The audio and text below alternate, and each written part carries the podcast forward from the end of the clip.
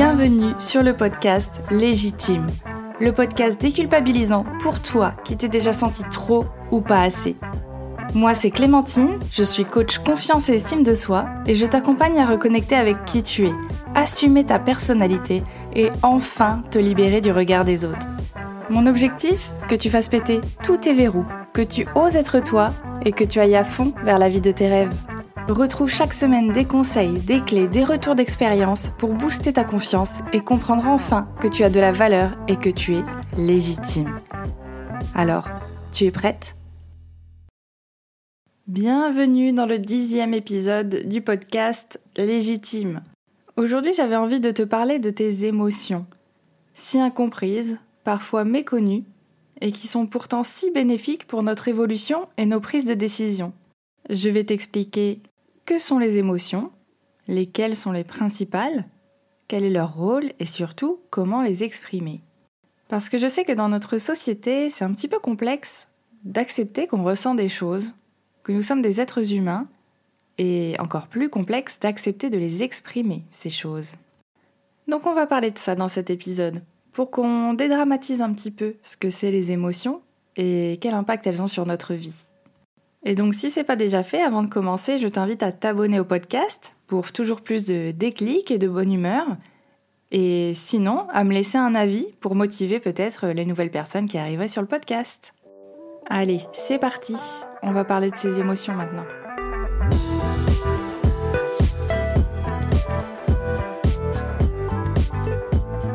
Alors dis-moi, c'est quand la dernière fois que tu as ressenti une émotion? Et surtout, est-ce que tu saurais me dire laquelle c'était? Je te laisse réfléchir un petit peu. Et maintenant, je t'avoue que c'est un petit peu une question piège. Parce qu'en fait, des émotions, on en ressent toute la journée. À différents degrés, certes, mais toute la journée. Le truc, c'est qu'on n'a tellement pas appris à les reconnaître, à savoir ce qu'on ressent, à savoir interpréter et encore moins les exprimer, qu'on est presque incapable de savoir si on ressent des émotions dans la journée et quand bien même on le saurait, on est incapable de les définir. Les seules qu'on arrive à peu près à reconnaître, ça va être les émotions principales finalement. Donc la peur, la tristesse et la colère par exemple. Quand quelqu'un te fait une queue de poisson sur l'autoroute, là généralement t'as pas trop de mal à savoir que t'es un petit peu en colère ou un petit peu agacé. Et ça, dans le quotidien, cette méconnaissance de nos émotions et cette non-expression de nos émotions, ça pose de vrais problèmes. J'en parlerai plus en détail après, mais c'est vrai que ça peut t'amener à avoir des comportements assez inadaptés, des problèmes physiques, c'est-à-dire que tu vas somatiser puisque tu n'exprimes pas les émotions, c'est ton corps qui va les exprimer. Et puis ça peut tout simplement créer des, des problèmes relationnels, des conflits, des malentendus. Parce que quand tu gardes en toi des émotions, des ressentis, au bout d'un moment, ça peut finir par ressortir et pas de la meilleure façon. Pour ma part, ça m'a mis quand même beaucoup de temps à apprendre à les connaître, apprendre à les reconnaître, et je vais te donner deux exemples qui m'ont particulièrement marqué par rapport à ma relation à mes émotions et à quel point j'étais capable de les enfouir en fait. Donc mon premier exemple, et ça va peut-être te parler, c'était suite à une rupture amoureuse assez difficile. À ce moment-là, je pensais vraiment que j'étais quelqu'un de fort, j'étais une personne forte et que du coup il fallait que je reste forte. Et dans ma définition de rester forte, d'être forte, eh bien, il fallait pas que je me laisse envahir par la tristesse. Je le voyais un petit peu comme un signe de faiblesse, tu vois. Voire même comme une trahison envers moi-même si jamais euh, je lâchais prise, quoi. Du coup, pour aller mieux, pour éviter ça, je me disais constamment Allez, ça va, ça va aller, pense à autre chose. Donc je refoulais complètement ma tristesse, elle avait vraiment aucune place dans, dans ma vie, dans ma tête. Et en soi, j'arrivais à me distraire, à faire d'autres choses, à penser à autre chose. Mais mes pensées revenaient toujours assez lancinantes. J'étais jamais vraiment dans le moment présent, car il y avait toujours ce spectre au-dessus de toutes mes pensées, cette petite pointe de tristesse. Finalement, c'était comme dans le film Vice Versa. T'en as peut-être déjà entendu parler, tu l'as peut-être déjà vu, puisque quand on parle des émotions, euh, il ressort souvent. Si tu l'as pas vu, je te fais un petit récap quand même, pour que tu puisses suivre, hein, puisque je suis quand même quelqu'un de sympa. Donc dans le film, on suit les émotions d'une jeune fille, donc la colère, la tristesse, la peur, la joie et le dégoût. Et depuis toute petite, l'objectif c'est qu'elle soit le maximum de temps dans la joie. Mais là, suite à la promotion euh, obtenue par son papa, il déménage dans une nouvelle ville, loin de ses amis, et tout commence à partir en cacahuète. Et c'est là qu'on voit que la tristesse commence à venir teinter tous les souvenirs de la jeune fille, qui était joyeux à la base, d'une pointe de tristesse, justement. Donc par exemple, sur une réunion entre amis, au lieu que ce soit dans la bonne humeur et dans la joie, d'un coup, ça se transforme en nostalgie, en amertume. Eh bien moi, c'est un peu l'effet que ça me faisait euh, par rapport à cette rupture et mes moments euh, entre amis ou pour me distraire. Et un jour, j'en pouvais plus, ça faisait des mois que ça traînait. Je me suis autorisée à craquer. Mais en toute honnêteté, c'est pas tellement une autorisation que je me suis donnée. C'est juste que c'était trop. C'était une overdose et j'ai pas eu le choix en fait. Donc j'ai pleuré, pleuré, pleuré, longtemps, mais ça m'a permis d'accepter, de dire que ça n'allait pas. Ça m'a permis d'exprimer cette émotion de tristesse qui était là depuis des mois et qui essayait tant bien que mal de me faire passer un message. Ça m'a permis de me libérer l'esprit, d'y voir plus clair et de mettre en place des actions pour euh, aller mieux et de façon un petit peu plus concrète. Et crois-le ou non, mais quelques semaines après ça, j'ai rencontré la personne qui partage ma vie actuellement depuis déjà plusieurs années. Coïncidence? Je suis pas sûre. Je te donne un deuxième exemple de ma méconnaissance de mes émotions. C'était quand j'avais décidé de partir seule au Canada pendant quelques mois. À l'époque, j'étais très à l'aise avec ça, c'était pas la première fois que je partais toute seule et c'est vraiment une aventure qui me tenait fortement à cœur. J'avais pas de plan, il n'y avait rien qui était prévu, mais j'étais persuadée que j'allais m'en sortir et que ça allait être euh, au top quoi. Sauf que toutes les personnes qui étaient autour de moi n'arrêtaient pas de me dire euh, mais ça va, t'as pas peur, t'es pas stressée, euh, toute seule quand même, euh, mais tu connais des gens là-bas? Et dans cette même période, j'ai commencé à avoir des douleurs autour du cœur, au niveau du cœur. Donc là, ça m'a un petit peu inquiétée, j'avais pas envie de prendre de risques. Donc je prends rendez-vous chez le médecin par rapport à ça et il me pose une seule question. Vous êtes stressée, mademoiselle? Et là, je sais pas, ça a été la révélation. Sur le coup, je lui ai dit non, je pense pas, je crois pas, j'ai pas de raison de l'être. Mais en prenant du recul, je me suis rendu compte que, à force que mon entourage, mes collègues me transmettent leur peur par rapport à ce projet Canada, eh bien, ça avait réussi à m'injecter un peu de stress, un peu d'angoisse. Et comme je ne m'étais jamais sentie de nature stressée, eh bien, c'est même pas une solution que j'avais envisagée en fait. Et comme je n'arrivais pas à le vivre consciemment, c'est sur mon corps que ça s'est répercuté. Finalement, ces douleurs, c'était juste des contractures musculaires dues au battement de mon cœur qui était plus rapide que la normale, que d'habitude, à cause du stress. Et tu vois, je te parle de ça, mais ça peut être aussi euh, du psoriasis, par exemple, des pellicules sur les cheveux, des douleurs musculaires, des maux de tête. Parce que c'est fatigant, en fait, de lutter contre tes émotions, de ne pas les laisser s'exprimer.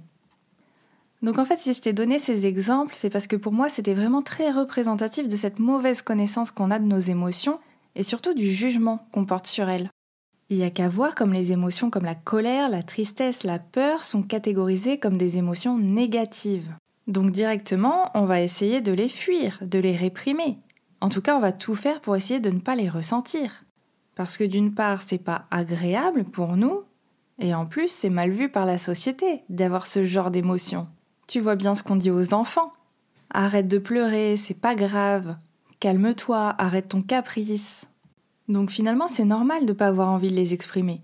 Notre éducation nous apprend à nier nos émotions. Du coup, on développe des stratégies comme l'évitement, par exemple, pour éviter les émotions et éviter de devoir les subir, entre guillemets. Donc c'était un peu le cas dans mon premier exemple, et ça, poussé à l'extrême, ça peut mener à des comportements inadaptés, comme je te disais tout à l'heure. Par exemple, se réfugier dans la nourriture, tu sais, quand on dit manger ses émotions. Ou même dans l'alcool, dans la drogue. Tout ça pour finalement se déconnecter de l'émotion forte qui nous paraît désagréable. Il y a aussi la technique de la négation, c'est-à-dire qu'on se détache complètement de cette émotion ressentie en disant c'est pas grave, c'est rien, tout va bien. Sauf que là, encore une fois, tu renies complètement une partie de ta personnalité, de ta personne, et au niveau de l'estime de soi, je te jure que ça fait pas du bien. Donc vraiment, je sais que ça fait peur d'exprimer ses émotions parce qu'on n'est pas habitué à ça et que ça peut être mal vu. Mais pour toi, pour ton bien-être, je vais te réexpliquer du coup le rôle de ces émotions, ce qu'elles veulent dire et comment les exprimer de manière saine pour toi.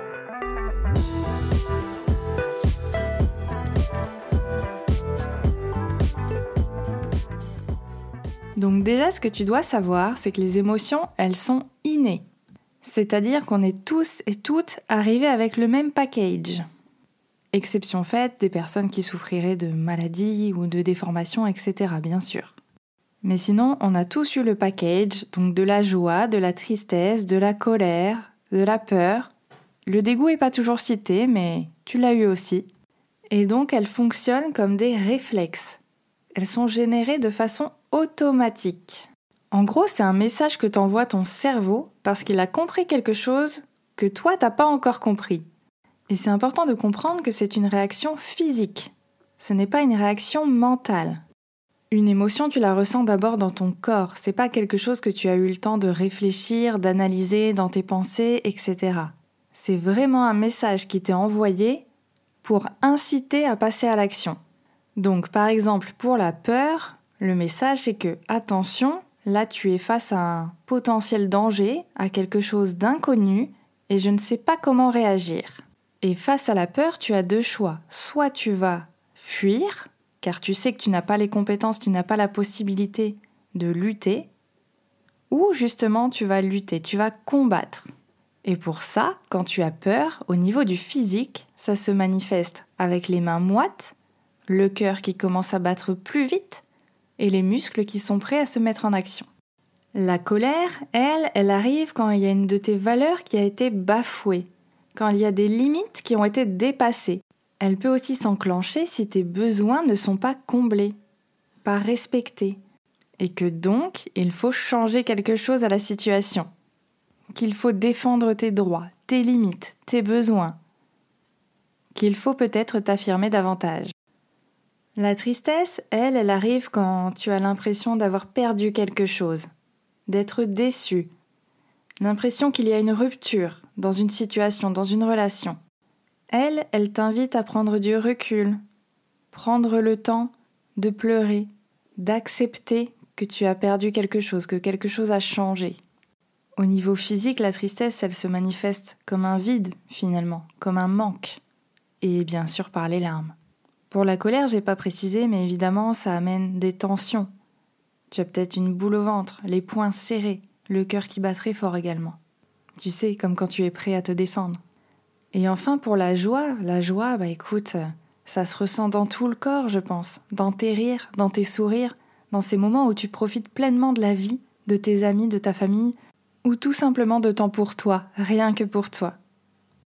Alors évidemment, ces émotions, ce sont des émotions principales, les plus simples à reconnaître, mais parfois elles peuvent se mélanger pour donner des émotions un petit peu plus complexes, on va dire.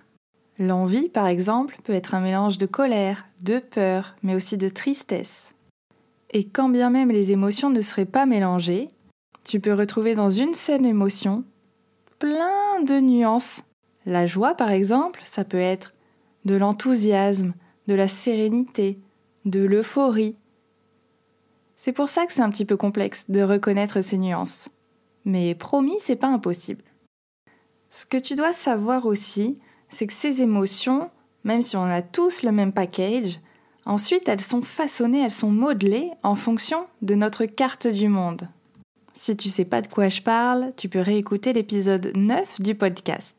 Dans tous les cas, ça veut dire que nos émotions sont façonnées en fonction de nos croyances, de nos expériences, de notre éducation et de tous les filtres qu'on peut avoir sur notre perception du monde. Par exemple, une personne qui serait née dans un foyer où la colère est omniprésente et qui du coup se traduit par peut-être de la violence, de l'agressivité, il est possible que cette personne intègre, consciemment ou inconsciemment, que la seule émotion qui existe, c'est la colère, et que la seule façon de l'exprimer, c'est de façon violente et agressive. Là où c'est subtil, c'est que parfois, la colère, c'est juste une manière de cacher sa tristesse. On n'a pas envie d'être triste, on n'a pas envie de paraître triste, alors on préfère rester sur la défensive. Pour se protéger finalement. Parce qu'on va pas se mentir, si on a peur d'exprimer nos émotions, c'est que bien souvent, elles nous obligent à regarder la réalité en face. Elles nous montrent des vérités qu'on n'a pas forcément envie de voir, auxquelles on n'a pas envie de se confronter. Surtout que si l'émotion devient trop forte, on se laisse vite déborder par ces émotions. C'est-à-dire qu'on ne sait même plus les contrôler, on ne sait même plus les arrêter, c'est vraiment la goutte qui fait déborder le vase. Et quand une émotion est beaucoup trop forte, eh bien, elle ne passe plus du tout par le côté rationnel du cerveau, par le cortex préfrontal. Elle court-circuite complètement la raison et empêche toute réflexion logique et sensée. Du coup, on fait un petit peu n'importe quoi, on a des comportements qu'on ne comprend même pas, qui ne nous ressemblent pas, et on vient se confirmer qu'effectivement, exprimer ses émotions, c'est bien trop dangereux, ça emmène des réactions complètement irrationnelles, et il vaut mieux du coup euh, les garder enfouies. Ça sera mieux. Parce qu'effectivement, tes émotions, elles ont une influence énorme sur tes comportements, sur tes actions. C'est un autre point important que j'ai envie de te partager. Tes émotions, comme je te l'ai dit, c'est un réflexe du cerveau pour te faire passer un message. Lui, il se base sur quoi pour te faire passer le message? Eh bien, sur tes expériences, sur ton vécu, sur les rencontres, sur les activités que tu as déjà réalisées, etc. Et il se base sur les émotions que tu as vécues à ces moments-là. Donc imaginons, tu rencontres quelqu'un qui pourrait potentiellement mener à une relation sérieuse. Si ta dernière relation s'est très bien passée et terminée dans de bonnes conditions, il est fort probable que tu envisages cette nouvelle relation avec excitation, avec joie, avec enthousiasme. Mais par contre, si ta dernière relation s'est terminée avec fracas et sanglots, il est fort probable que les émotions associées, c'était peut-être de la colère, de la tristesse. Et donc, quand tu vas rencontrer cette nouvelle personne, c'est ces émotions-là qui vont arriver en premier, en priorité, peut-être même de la peur du coup. Et ton comportement va directement découler de cette émotion-là. C'est-à-dire que peut-être tu vas faire marche arrière, tu vas refuser d'aller au restaurant avec cette personne, tu vas mettre fin à la conversation tout de suite par peur d'être blessé à nouveau. Et c'est normal, parce que tes émotions, elles façonnent tes souvenirs. Tes souvenirs, ils sont teintés des émotions que tu as vécues, comme je te le disais tout à l'heure. Donc, tu ne vas pas te souvenir de ce qu'il s'est réellement passé, tu vas te souvenir de comment tu t'es senti. Et c'est pour ça que c'est important de connaître ces émotions et de pouvoir prendre du recul pour analyser une situation et voir si tu pourrais agir autrement, différemment et de façon saine pour toi. Donc, comment on fait pour gérer ces émotions Comment on fait pour les connaître, pour les reconnaître, pour mieux vivre avec? Eh bien, déjà, je te dirais qu'on ne gère pas ces émotions, que la seule gestion qu'on peut faire finalement, c'est de les accueillir, ces émotions. Parce que si tu as bien suivi, ce sont juste des messages. Et quand tu reçois un colis chez toi, Généralement, tu dis bonjour, tu dis merci, tu signes et tu regardes ce qu'il y a dedans. Eh bien là, c'est la même chose. Les émotions, c'est un petit peu ton livreur chronopost qui t'amène un message et c'est à toi de voir ce qu'il contient. Et je t'inviterai à partir du principe qu'il n'y a pas d'émotions négatives. Il y a des émotions agréables et des émotions effectivement désagréables. Mais dans tous les cas, l'intention est positive pour elles. L'intention, c'est que tu prennes soin de toi, et que tu agisses en faisant ce qui est le mieux pour toi. Ce que tu peux faire également, c'est de te demander dans quelle situation tu ressens généralement des émotions désagréables. Comment tu te sens? Comment ça se traduit dans ton corps? Est-ce que tu as une boule au ventre, une boule à la gorge? Est-ce que ça te fait mal à la tête? Pose-toi ces questions-là. Prends le temps d'analyser comment cette émotion se traduit dans ton corps. Est-ce qu'il y a une seule émotion présente? Est-ce que ce n'est que de la colère, que de la tristesse, un mélange des deux? Est-ce que tu arrives à définir qu'est-ce que tu ressens vraiment? Et surtout, maintenant que tu sais que l'intention d'une émotion est toujours positive, demande-toi quel est le message de changement qu'elle essaye de te faire passer. Si elle indique qu'une situation doit être modifiée, quelle est cette situation? Quelles sont les actions à mettre en place pour améliorer la situation pour que tu te sentes mieux, plus aligné? Et fixe-toi justement au moins une action que tu pourras mettre en place rapidement, limite dès maintenant, pour améliorer la situation. Comme toujours, la théorie c'est super, mais le tout c'est de mettre en application. C'est de vraiment écouter le message de ton émotion et de vraiment lui répondre. Parce que tant que tu n'auras pas répondu, que tu n'auras pas pris en compte sa demande, elle sera toujours là, à crier dans ta tête, à ensevelir tes pensées. Et vraiment, je pense que tu veux éviter ça.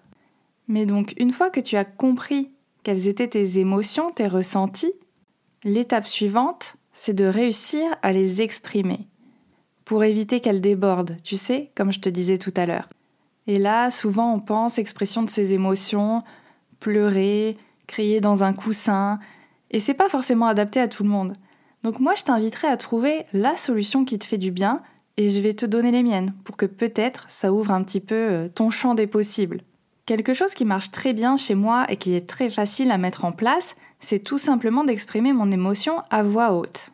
Parce que ça me permet de conscientiser ce que je ressens, d'accepter que je le ressens, et généralement ça me désamorce quasiment immédiatement. Dans une situation où peut-être tu te prends la tête avec ton conjoint parce que tu étais un peu stressé et que tes mots ont dépassé ta pensée, essaye juste de dire Écoute, euh, je suis en colère. Et viens me dire comment tu te sens après.